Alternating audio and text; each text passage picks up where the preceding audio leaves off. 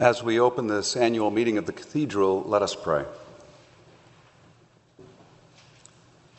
Ever living God, source of all wisdom and understanding, be present with us who take counsel at All Souls for the renewal and mission of your church. Teach us in all things to seek first your honor and glory. Guide us to perceive what is true, and grant us both the courage to pursue it through Jesus Christ our Savior. Amen. Amen. I want to open first with a few thank yous, and then we will have our vote of vestry members. Um, before we vote, there are some people who are rotating off um, of the vestry.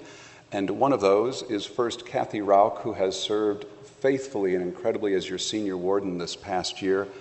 I say every year that the job of the two wardens, senior and junior, is to keep me sane. Just to let me say things and run them by them, and they can either go, that's brilliant, or that's really interesting. I'm not going to say what percentage is which, but truly, they serve you in so many ways and I personally am incredibly grateful. So, Kathy and also Bill Bryant, who's not retiring but is our junior warden, will both of you please stand and give them your thanks?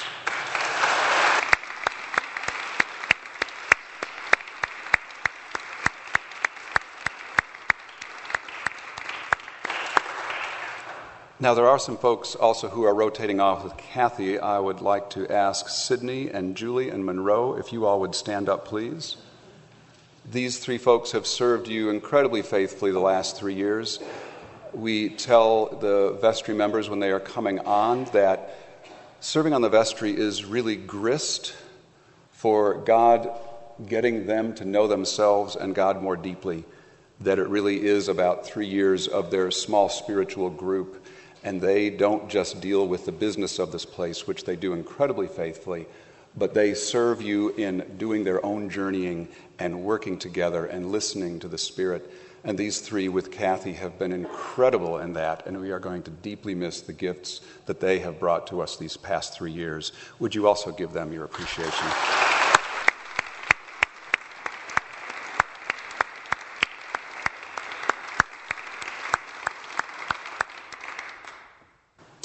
At this time, um, we will present the vestry slate for election. You, most of you should have seen both through the epistle that came out and this sheet that's around the four members who are being nominated by the slate committee um, Sally Conder, Dennis Maxwell, Michael McLaughlin, and Tahani Stipwich. As well, our bylaws allow for people to be nominated from the floor, provided first and foremost they've agreed to be nominated and second, that they have met the requirements for vestry service. So let me ask and open the floor if there's anyone who wishes to be nominated at this time. Hearing none, let me ask for a motion that the slate presented of these four members be approved to serve on the vestry of all souls. And a second, please. Let me ask these four if you would stand up, please. And as a way of giving your thanks to them, would you show your appreciation?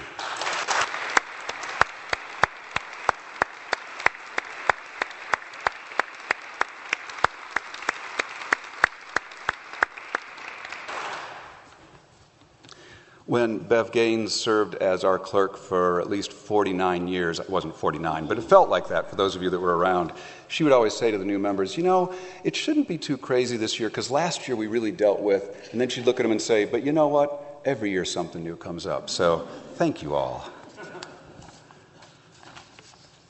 I would like um, the other members of the vestry who are not rotating off, if you all would stand up too, please. These are folks, I know you're here. Please stand up. Give them your thanks, please.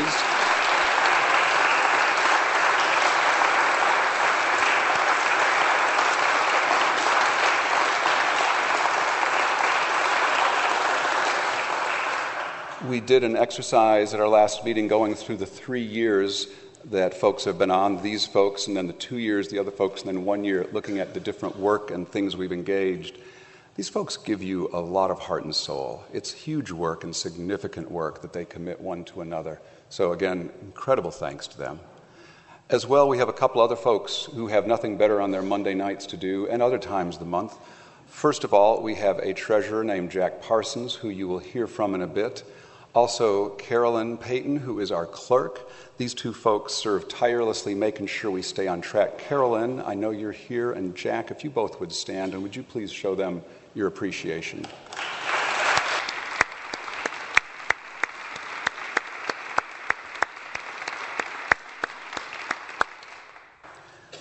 And among working with vestries, sometimes you might hear clergy say, oh, vestry meetings. I love vestry meetings. They push me, and I love these folks. And I also have the incredible fortune of working with some amazing staff members who, in the same way, push me, challenge me, get me to wonder about things, invite me to imagine things, at times tell me to breathe when I need to breathe. And these folks serve you administratively, they serve you pastorally, they serve you liturgically. I would ask the members of the staff if you would please stand and please show your appreciation for them. Don't be shy. Get up.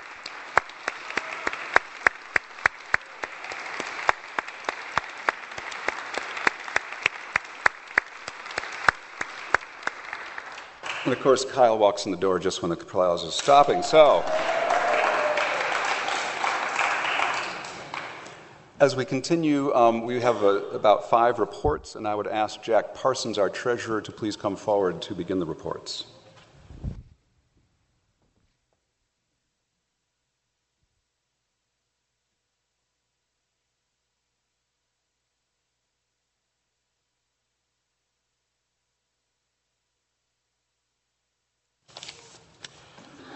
Morning, all.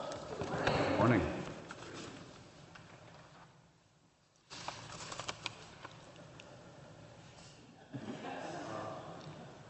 2018 was a pretty vibrant chapter in all of our ministries. We had some new beginnings and new staffing and an overall positive financial position uh, in, this, in this past year. We're really grateful for a parish family who makes that possible. So, you are really the story here. There is good news in that our budget for 2018 was a balanced one. We worked hard to keep expenses under control and to live within our means. For the year ended, we had budgeted pledges in the amount of $645,000 coming from 277 pledging units, families, and individuals. We've tentatively ended the year with a surplus because of the generosity of many of our members giving extra unrestricted gifts, and our plate offerings were up significantly, allowing us to have funds to carry forward into 2019. Can I get an amen to that? As we did last year, we will engage the audit firm of Corliss and Solomon to examine our financial records and conduct a review for the year. The news for 2019 is a little more mixed. We were able to finish our work on the budget and adopt it as of November 19. It includes ongoing funding for the f- programs of the cathedral, retains the same level of staffing with a 2% raise for those folks, supports the work of the diocese and provides some jumpstart funding for our Koinonia initiative.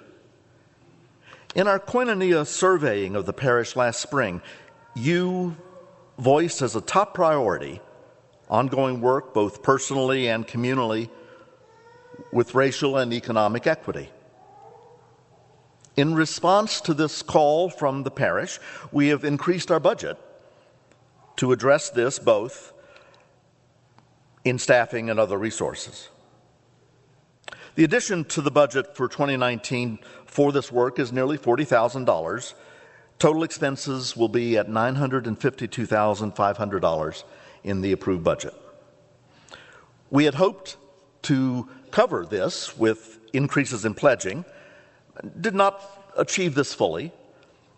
We will need to carry forward funds mentioned uh, as our surplus from 2018 to be able to keep the budget on track. The vestry is now considering whether to use only some of that carryover for 2019 and perhaps putting some of it in reserve for 2020 and 2021. However, doing that means that collectively we need to stretch a little further. Thus, if, you're, if you read this in the uh, annual report or if you're here in the pews, you still have another chance to participate. Pledging may be a pretty old concept.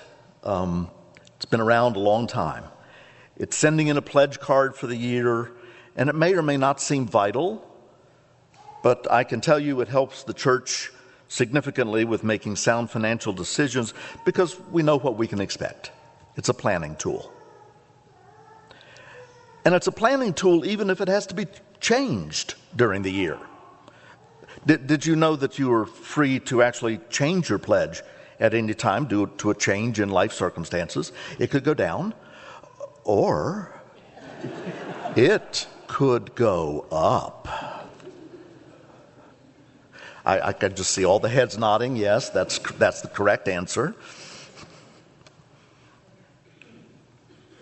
We continue to have our accounting records organized in funds, uh, keeping our general operating account along with separate accounts for restricted gifts, for Kairos West, for our capital needs, Faith for Justice, Cathedral Arts, and the Dean's Discretionary Fund. We have an endowment. It is with Fidelity Investments and is watched over by Punch Investment Managers and an All Souls Endowment Committee chaired this year by Bud Wiley. Bud, Bud was here earlier, I thought. There he is. Thanks, Bud. The value of the fund is down slightly with recent fluctuations in the stock market. I think some of you might have noticed that. Um, but it is still currently at $2.005 million. It is designated in, five, in nine different ways. So there's an approximate 4% annual distribution that supports capital needs, Kairos West, music, outreach, the Dean's Discretionary Fund, Christian education, seminarians, organ restoration, and cathedral arts. We had a financial staffing change this year. We send best wishes to Sue Gervais, who moved, moved with her family to Florida, and we welcome Margot Searson as our new financial assistant. Our records are in in good shape due to the efforts of both of these women. Also, a, a, big thank you to the Finance Committee members who served this past year Amy Congdon, Jeff Cones, Mike Krasanik, Mac McCormick, Billy Stammer, Chip Watkins, and Martha Ziegler. Their job as the Finance Committee is to review the monthly financial statements, provide direction on financial policy, and to watch over the work of the treasurer. Well, the, what a job that is.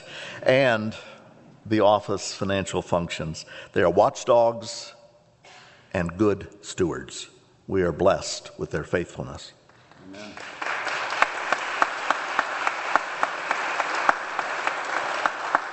I'd also like to acknowledge the good work of their, there's an internal control review committee We'll be starting with some new members in 2019 to include Martha Ziegler, Judy Handley, and Daphne Murdoch, charged with taking a sampling of processes and transactions on a periodic basis to review for um, accuracy and adherence to policy. So, you are indeed the story here.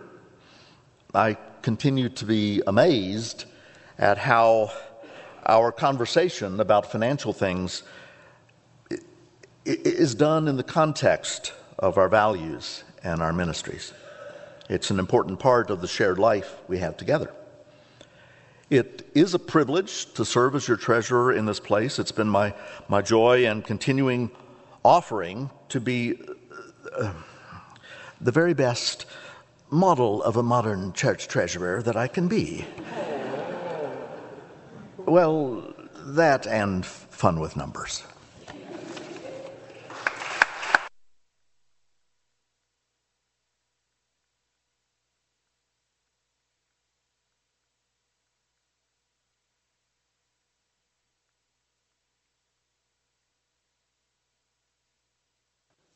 All those folks that Jack mentioned are huge in earning the trust of you with the stewardship of the gifts that you entrust us. They allow us to sleep better. They allow us to know that this work is being done and done well, and we are grateful so much for all of them and all their work. Our next couple of reports come from our Koinonia Steering Committee, and the first of those reports will be offered by Brian Lawler. Brian, please.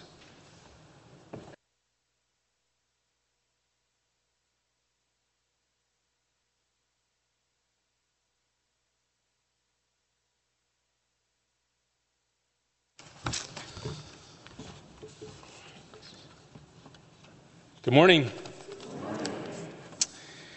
Nearly two years ago, I received a phone call from Sandra Bird asking me to participate in a steering committee. She used words like discernment, discourse, and listening. And at the time, I thought, you know, after almost 20 years, I finally get to put all of those philosophy classes to good use. As my family knows, I love to philosophize, to discern, and most of all, to talk. Instead, what happened over the past two years was nothing I could have ever predicted. And this journey we have called Koinonia has turned out to be pretty awesome. I think it's worth reminding us what Koinonia means. Koinonia is an intimate spiritual communion and sharing with a commitment to growth and transformation through discernment. Now, that's a mouthful, but it's actually quite simple. It's just this it's coming together it's a willingness to listen and to be vulnerable. There's talk of transformation, but engagement in this process doesn't allow us to be passive bystanders. It demands we dive into the deepest ends of our community without knowing whether we'll know how to swim. For 18 months, we looked in, inward into this congregation and outward into our broader community.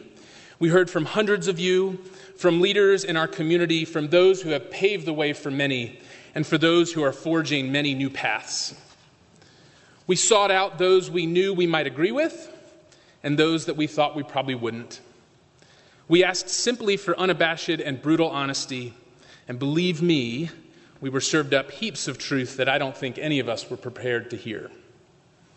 Our community and all of you spoke resoundingly, and despite recognizing a host of issues facing our community that we all see so clearly, affordable housing, quality education, access to health care. You all said no. Those are mere symptoms of a larger problem of racial and economic equity. And like all the other audacious efforts that this church community has undertaken in its history, you decided that we should take on this centuries long epidemic head on. This is generational cultural change, folks, and it's work that with any real effort, my daughters might feel the impact of. My family joined this church because of all of you and the way that we see you living the good news outside of those doors. But if I can be honest with you, I think this journey we have undertaken is bigger and scarier and requires way more of us than our checkbooks.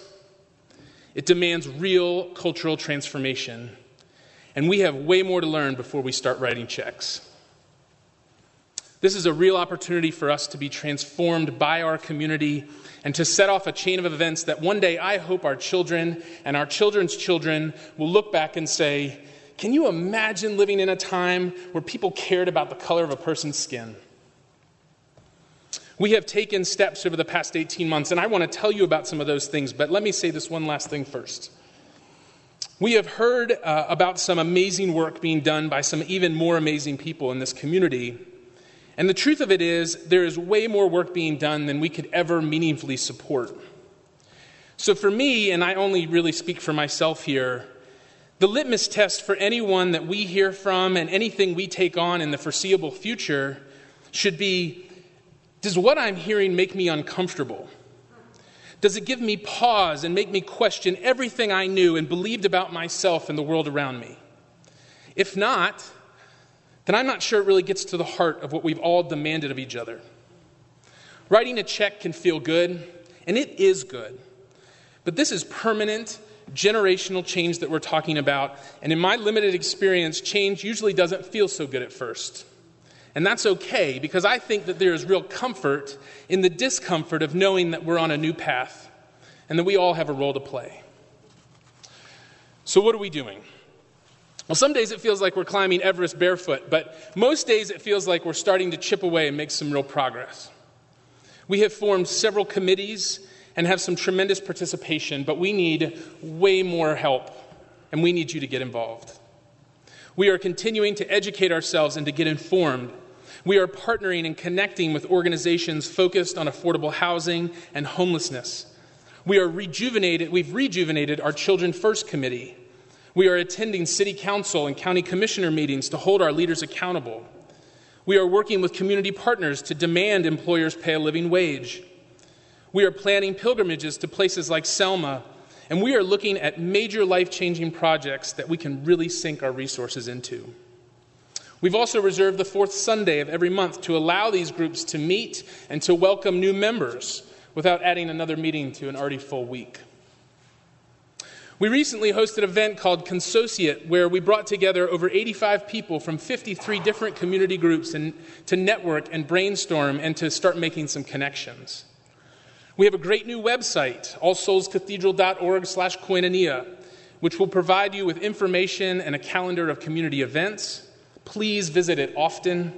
And if you know of any events in the community that might be of interest, please share them and we'll get them on the calendar. And finally, we have a survey that will be up on the website on Tuesday. But we have some paper copies here if you prefer to. You'll also get one of these green little pieces of paper on the way out that will give you the information on the website or the, or, or the link to the survey. This is the first of many surveys where we will conduct to, to gauge our efforts, your interests, and whether we as a church community are headed in the right direction. I hope that you will continue with us on this journey of discernment and exploration and transformation. If it all seems too big, too audacious, too overwhelming, you aren't alone. It is 100% all of those things. But what did Christ say about the kingdom of God? He likened it to a mustard seed, which once watered and nurtured becomes a large tree housing all the birds of the sky. Koinonia is our mustard seed, and it's our deep end. And I am excited to dive in headfirst with all of you. Amen? Amen.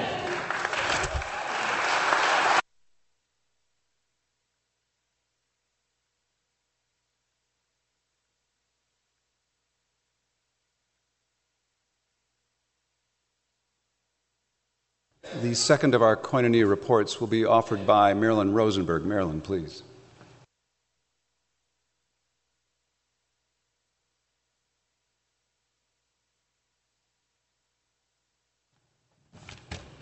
Come, Holy Spirit, come. I wouldn't mind a voice. I wouldn't mind the eloquence of Millie and Naomi and Glenda and Todd and Brian and Jack. Oh my gosh, what am I doing up here? a week and a half ago, Todd left me a voice message. I was headed to California for a family wedding and vacation. With the rigors of packing behind me, I could focus on the fun and fellowship awaiting me. Then I listened to Todd's voicemail. he asked me to speak with you today about my experience of koinonia. Do you recall our Advent reflections? Lots of folks receiving messages they weren't prepared for, such as Mary. Would you mind giving birth to the Savior? Or Joseph.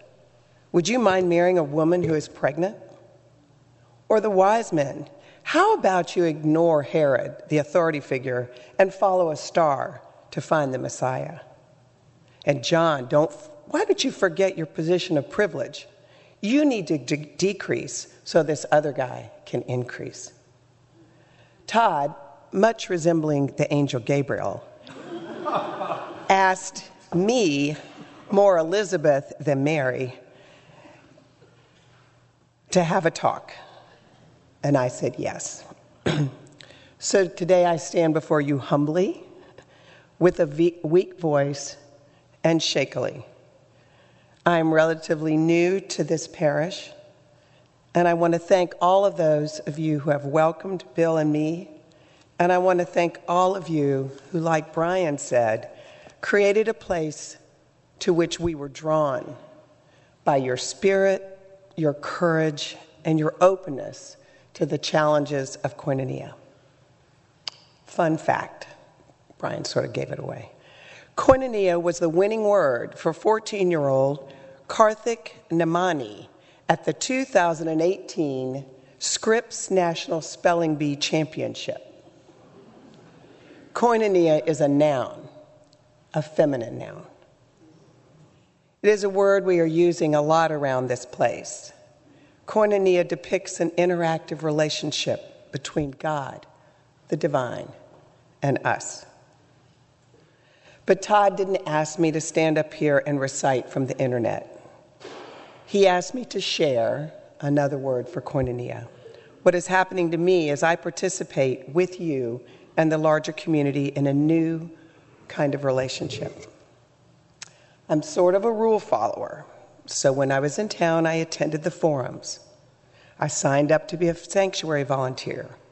I joined a koinonia committee. I became a member of the Self Help Credit Union. And I wrestled with those Advent questions, taking on what John the Baptist, Mary, Joseph, the wise men, and Herod might have felt as they experienced new life in their midst. And there were lots and lots of surprises, uncomfortable surprises. Have I been doing toxic charity? Why are black people leaving Asheville? It's so progressive. Our immigration system is really broken. As a sanctuary volunteer, I attended a training session, not just to learn what a real ICE warrant looks like and how to respond, but even more important, what is overt and covert white supremacy. I knew I didn't identify with the Ku Klux Klan or white nationalists, but it was hard to own up to the part I play in perpetuating a system where I, as a white, upper middle class person, have the lion's share of advantages. As Advent approached, I wrote this in my journal after spending time with Mariposa, the name we called our guest in the sanctuary house. Mariposa waits for her immigration case to be heard. I wait with her for four hours at a time in a house where she seeks sanctuary from a dysfunctional and often cruel system. She waits indefinitely and in fear of ICE. I wait with her because I can. I have the freedom to come and go out of that house. I do not fear law enforcement. Like Mary, mother of Jesus, Mariposa waits as a persecuted minority. Like Mary, mother of Jesus, Mariposa waits in a culture with little compassion or tolerance for the other. These musings bring me back to koinonia. Koinonia has refocused my attention on the abundance of privilege and opportunity I enjoy, in contrast to my brothers and sisters beyond these walls. Koinonia has enlightened me about our history and the parts of our story we don't speak about often enough. Koinonia, that is, fellowship with you and our wider community, has brought me to a place of greater openness to the idea of intimacy, another word for koinonia, with people outside of my comfort zone. Koinonia has brought me to a place of threshold.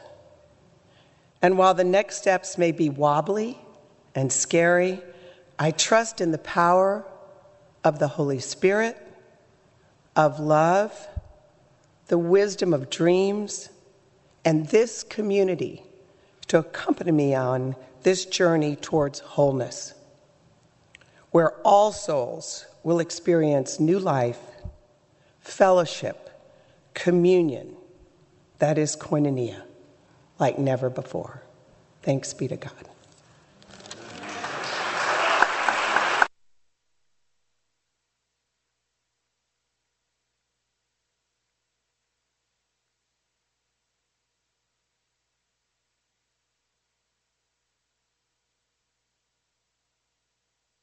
Would like to ask Leland Derryberry to come forward. Leland is the outgoing chair of the Properties Commission, who is making a special nomination about one of our long, long, long time servers when it comes to properties. So, Leland, if you would please come forward.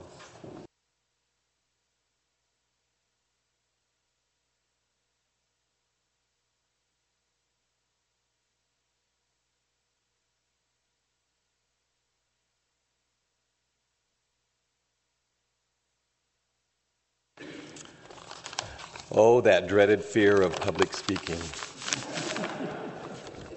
Unlike others in my household, I cannot regale you with puns about shoulders and feet or a parody of Gilbert and Sullivan. I could, however, put on a stunning gown, hand me down from Amy Congdon, fabulous hair, not my own, impeccable makeup, and stiletto killer heels. But even as open and affirming as All Souls is, we're really not ready for high drag from the altar. So. Todd asked me to um, speak with you today, and he said, make it short and sweet. They've heard enough reports already. So please look at the report you'll find in the annual report and make uh, note of the people on that committee and properties who have worked so, so very hard for you throughout the year. And um, I tip my hat to Tom Vickery, who is now taking the helm. But one of our members who has served on properties for years and years and years and years uh, announced that he was going to be uh, leaving properties. And rather than let him ride off into the sunset, we decided that it was only fitting that we would um, make a special recognition. So when Paul Bresney said that he was leaving, I said, "Well, we're going to we're going to make a notation of all of the service that you've given us over the years. Will you be in attendance?" And he wrote back very cryptically and said, "I will not be in attendance." so when you see Paul, be sure to tell him how much we appreciate what he did. So I have to tell you a few things about Paul. I loved working with Paul. Paul and David together kind of made up a team like Huckleberry Finn and Tom Sawyer. Paul had the curiosity of a 12 year old boy, and he exhibited that in every aspect of his dealings here. So if this were a crime scene, Paul's fingerprints would be all over the place. Paul was willing to try anything. He knows more about this church and the infrastructure of the goings on of this building, from attic to basement to crawl space, than anybody else that I've ever known. And he is a man of opinion and he's willing to share it, and he and I have that in common, so maybe that's why we got along so well.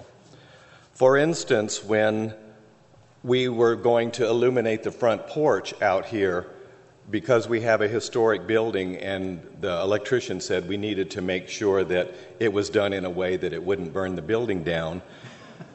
Paul s- said, Well, I'll, I'll, let me explore that. And so he came up with the idea of building escutcheons that the light fixtures would mount onto. So he took it upon himself to buy the, proper, the materials and fashion those and when they were in place, they look like they have always been here. And that's what's ideal about this wonderful space that we live in.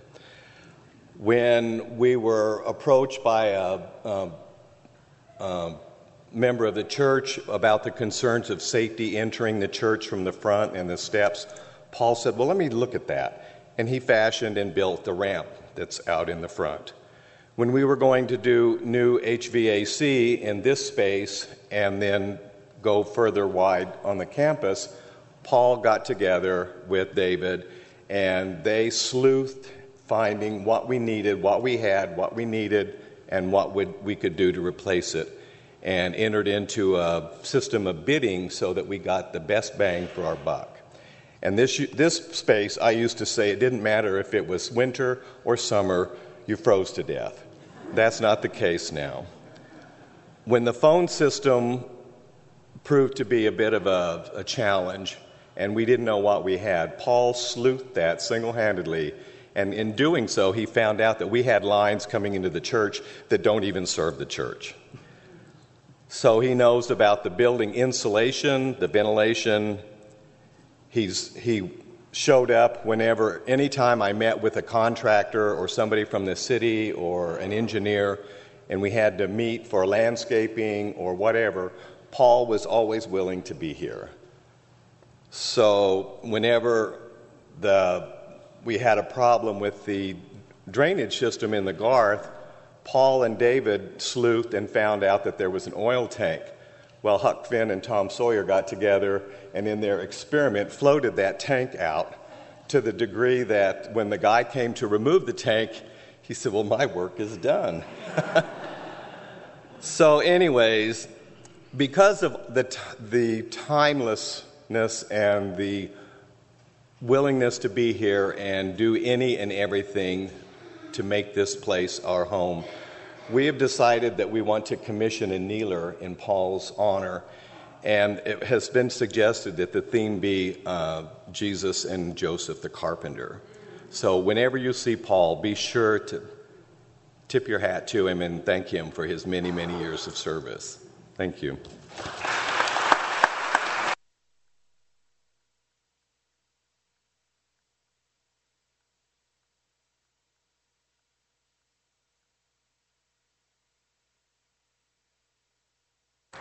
Our final report this morning comes from Kathy Rauch, outgoing senior warden. Kathy, please.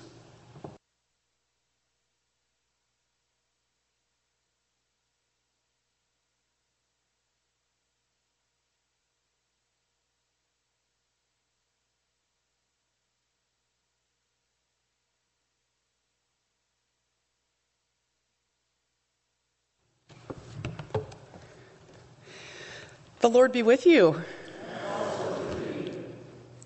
Like many of you, my holiday included a lot of gatherings, friends, family, friends of family. And at one such gathering, I was reconnecting with a lovely family I had met a number of years back. Their family unit includes two sons, two really great young men, 20 and 16. Now, they know I love a good story. So after I complimented the 20 year old about his recent service projects, which culminated in a formal charity ball. His parents enthusiastically said, Tell her about after the ball. So the mom started it off with the mystery of finding a tuxedo sleeve with grass stains on it. Her son Jack took it from there, telling about how he and some friends had a little celebration afterward, enjoying a bit too much of some smuggled in alcohol.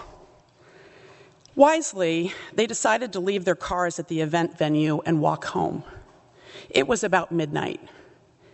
On their way, they turned a corner and were suddenly startled by one of those ultra bright whites, lights that are on top of police cars. The car was quite a ways down the street, so in a split second decision, the boys decided to dash off into a neighboring yard and take a well known shortcut home. That shortcut included a dive over a garden wall and thus the grass stained tux. Now, we're all on this koinonia journey together, so please tell me what I was thinking as I was listening to this story. Right? What was I thinking? Yeah. So before I even knew it, what came out of my mouth was this Jack, thank God you were not a black man in a hoodie. I think I might have left it at that, except the dad said, Oh, come on. And I kind of erupted like a geyser. Don't you know that of the 995 people that police shot and killed last year, that 210 of them were black men and 17 of them were unarmed? And then, blacks are imprisoned at a rate five times whites. And as I was getting hand signals to stop, and I didn't, the median wealth of a white household is 12 times the median wealth of a black household. I went on, but I won't here. I couldn't stop myself. I was like this geyser, and I couldn't cap it. But I didn't want to.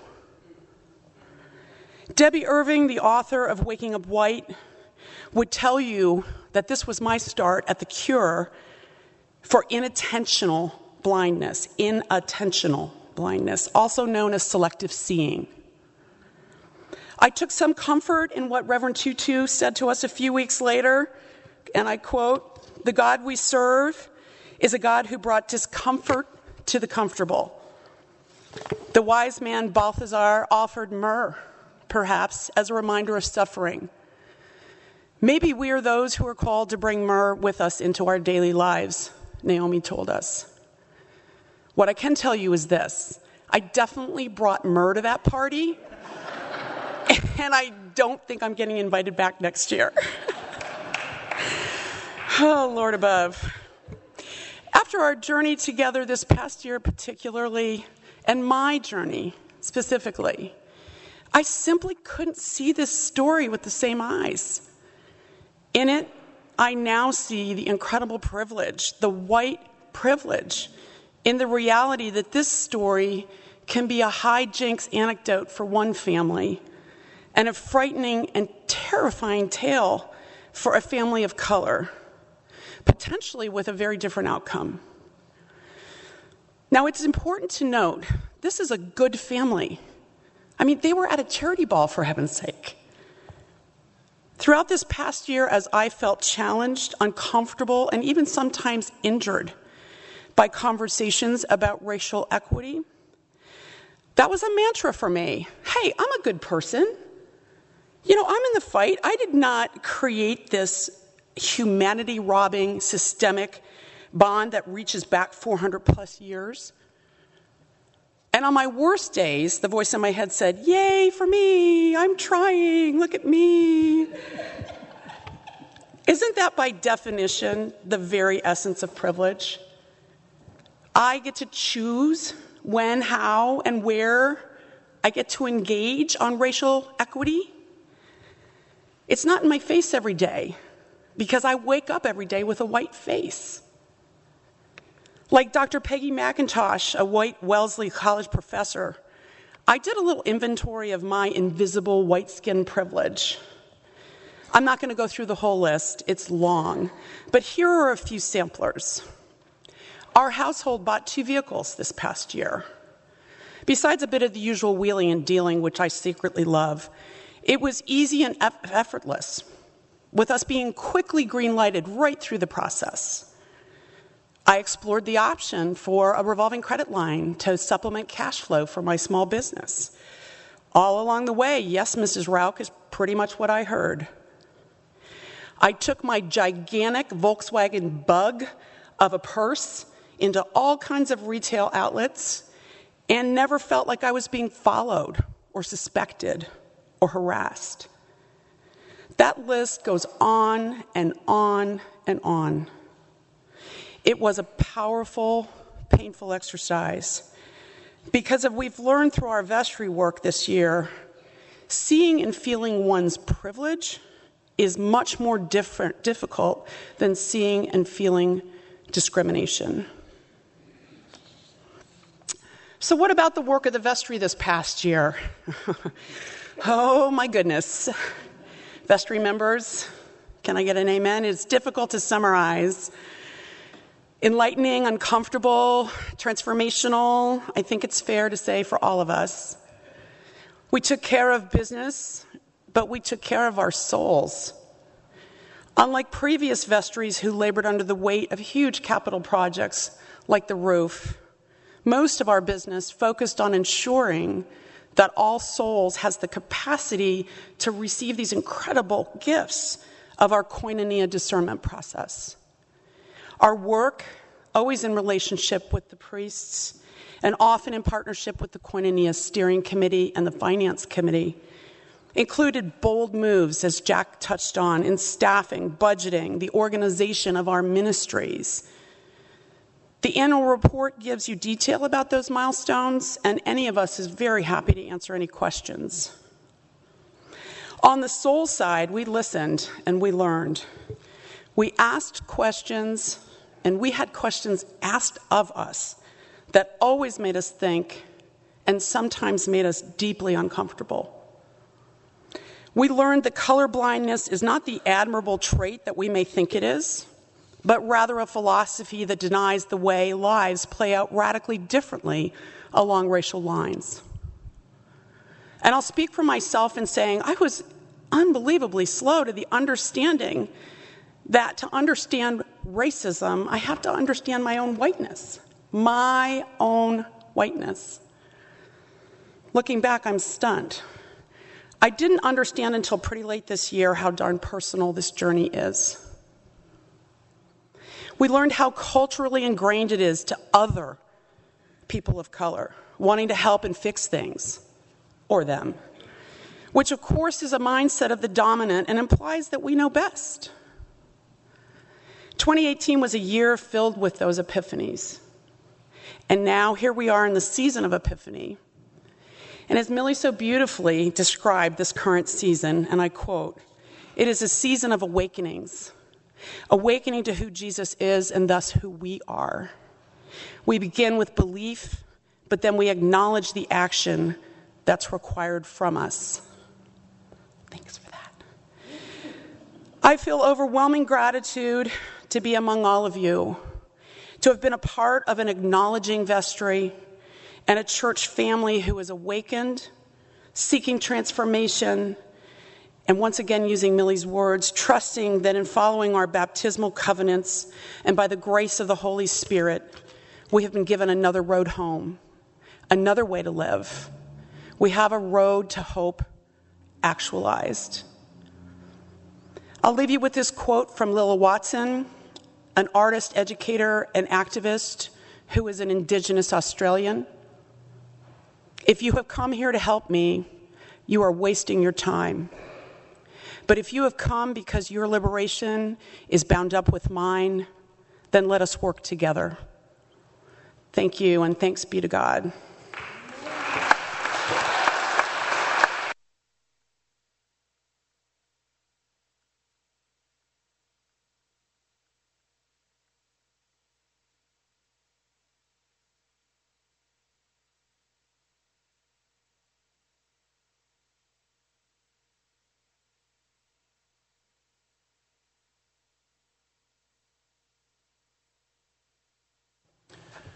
Kathy, thank you, and all of you, for being a community that is understanding that the way of the cross is the way of life. And every Sunday, when we stand up and break that bread, we're not just mimicking something, we are saying only those things that are broken truly give life. Thank you for that, and for all of you.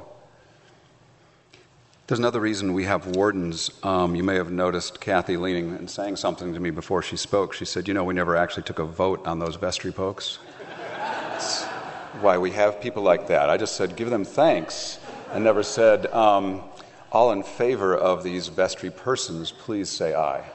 aye. Amen. Thank you. Jesus is pragmatic as Jesus is philosophical.